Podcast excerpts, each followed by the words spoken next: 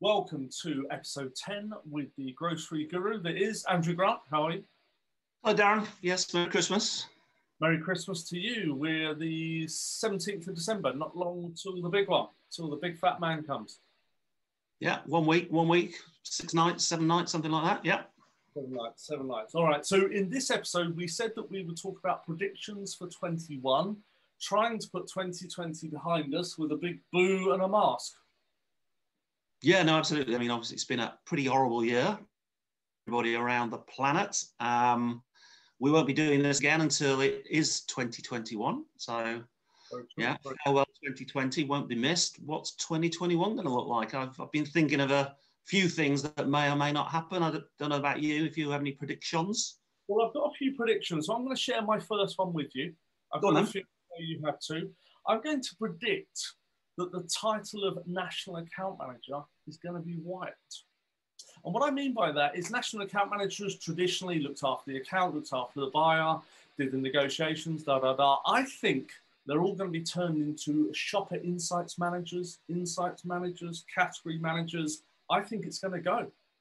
And NAM becomes a sim. And NAM becomes a sim. Yes. Yeah, I think we took. I think we talked about that last week, didn't we? Yeah, absolutely. Um, I think we said that you know any national account manager that's been sort of cooped months and maybe is slightly worried about you know his or her future. Um, the future is get on top of the data, become an expert at turning that data into insight, so that you can sit on Zoom with your uh, supermarket buyers and show them that you know their shoppers better than they do. Like it, like it. All right, so that's my first prediction. Call me Nostradamus. What's yours? Um, mine, I think, I think this is a very, very safe bet of ten pounds of your money, Darren. I know you don't like uh, uh, spending your money on bets, but um, Amazon gets added to GSCOP. So the grocery code adjudicator makes Amazon the 14th, I think I would be right, the 14th retailer to be covered by the code. Um, with all this COVID stuff, um, you know, Amazon's business has just skyrocketed this year and possibly almost under the radar. Um, but I think 2021 will be the year when the, the new adjudicator goes, this is a massive, massive food business now. We're also going to have the first Amazon Go stores, the checkoutless, completely checkoutless electronic stores. They'll probably open first quarter, and probably just the publicity, publicity, publicity over those will will sort of raise the awareness. So yeah, Amazon to be added to GSCOP. Okay, all right. I think you're right to make 14. So that'll be Mark White, the new uh, GCA Groceries Code Adjudicator. Yeah, probably you know if you if you're him, you're just coming into the you know that fab that fabled uh, first hundred days. What's the thing that you can say you've done in your first hundred days? Very true, very true. All right, all right. My prediction. I so, think that's a good headline. Sorry, go on. Good headline. No, a good- good 100 day headline for him is yeah, I've added Amazon to the uh, the list of of, of uh, covered retailers. Very true, very true. All right, so currently uh, 39% of us buy our groceries online. So that's 39%.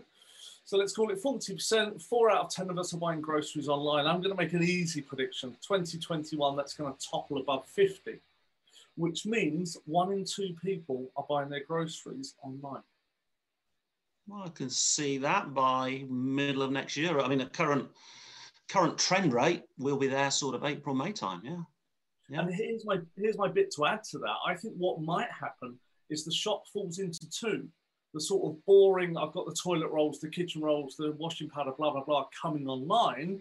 But then I want to go out for sort of a treat, or as we call it uh, in our family, a morsel shop. I want to buy those little things that are really nice, like king prawns and garlic or something. Yeah.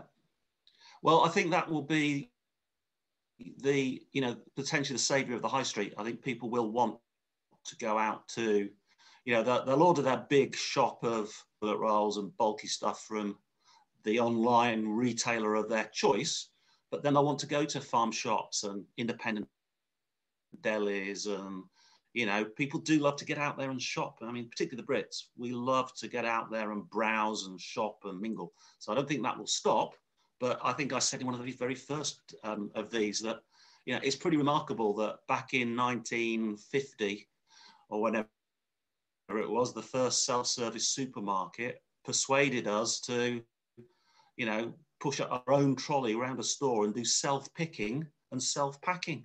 It's just crazy. You think back at it. Very true, very true. All right, what's your prediction? Well, there's another one linked to that with, you know, your prediction of 50% of people shopping online. Will the world run out of vans?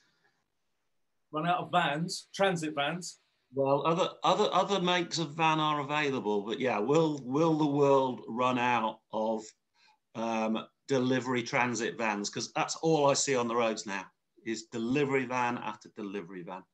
Yeah, I, I saw a lovely um, viral video the other day of the Hermes driver versus the Amazon driver versus the DPD driver and what they do differently.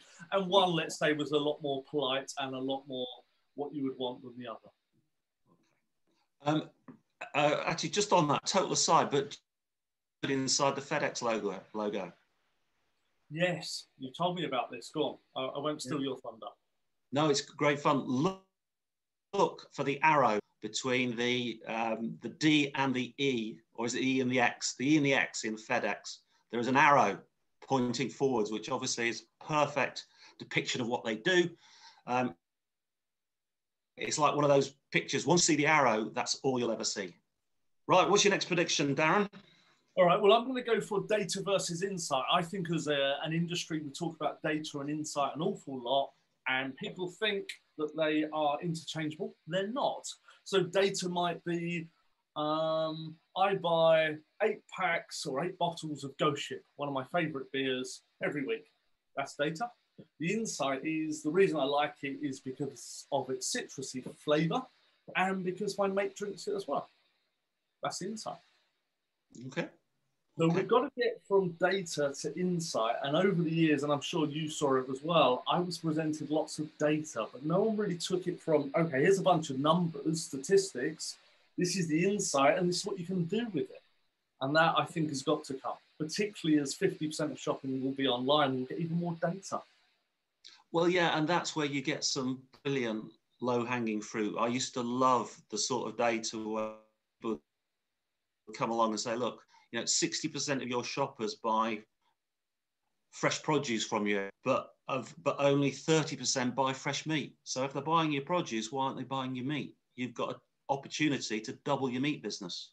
Um, and home shopping brings that exactly to life. So if somebody's ordering all their toilet rolls um, for home delivery, why aren't they ordering their bleach and their cleaning products and their batteries and their um, kitchen towel, you know, disposable kitchen towels, all the sort of household stuff. There'll be some massive insight opportunities in that sort of data. One of my favourite ones is, is slabs of Heineken. They used to put on there win FA Cup tickets. But what some bright spark figured out, let's call them a shopper insights manager, a SIM, was that actually the ladies were buying it for the husbands. So the offer became get a free spa day, Heineken went up. Well, there you go. Yeah. Right. Final prediction from me. Uh, prediction, uh, final one.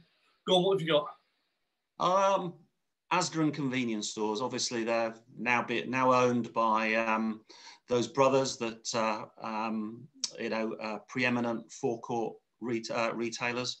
Um, Marry that to Asda, and it'll be interesting to see. I, know they were. I think they've got three stores called On the Move already, um, but it'll be interesting to see what a convenience Asda looks like. They've tried it in the past. Um, not not so easy to go from big box retailing with all the efficiencies and simplicity to something of 10,000 square feet or less in a city centre with lots of hassle and lots of operational issues. It, I'm not going to make a prediction as to how well they do or don't, but I'll be fascinated to visit some. Oh, a much more complex supply chain and management. Okay, we're up. Andrew, I'm going to thank you for 2020 and your Grocery Guru insight, and we'll see you in 2021. I shall see you the other side. Merry Christmas and, and uh, Happy New Year. Happy New Year. Thank you. Take care.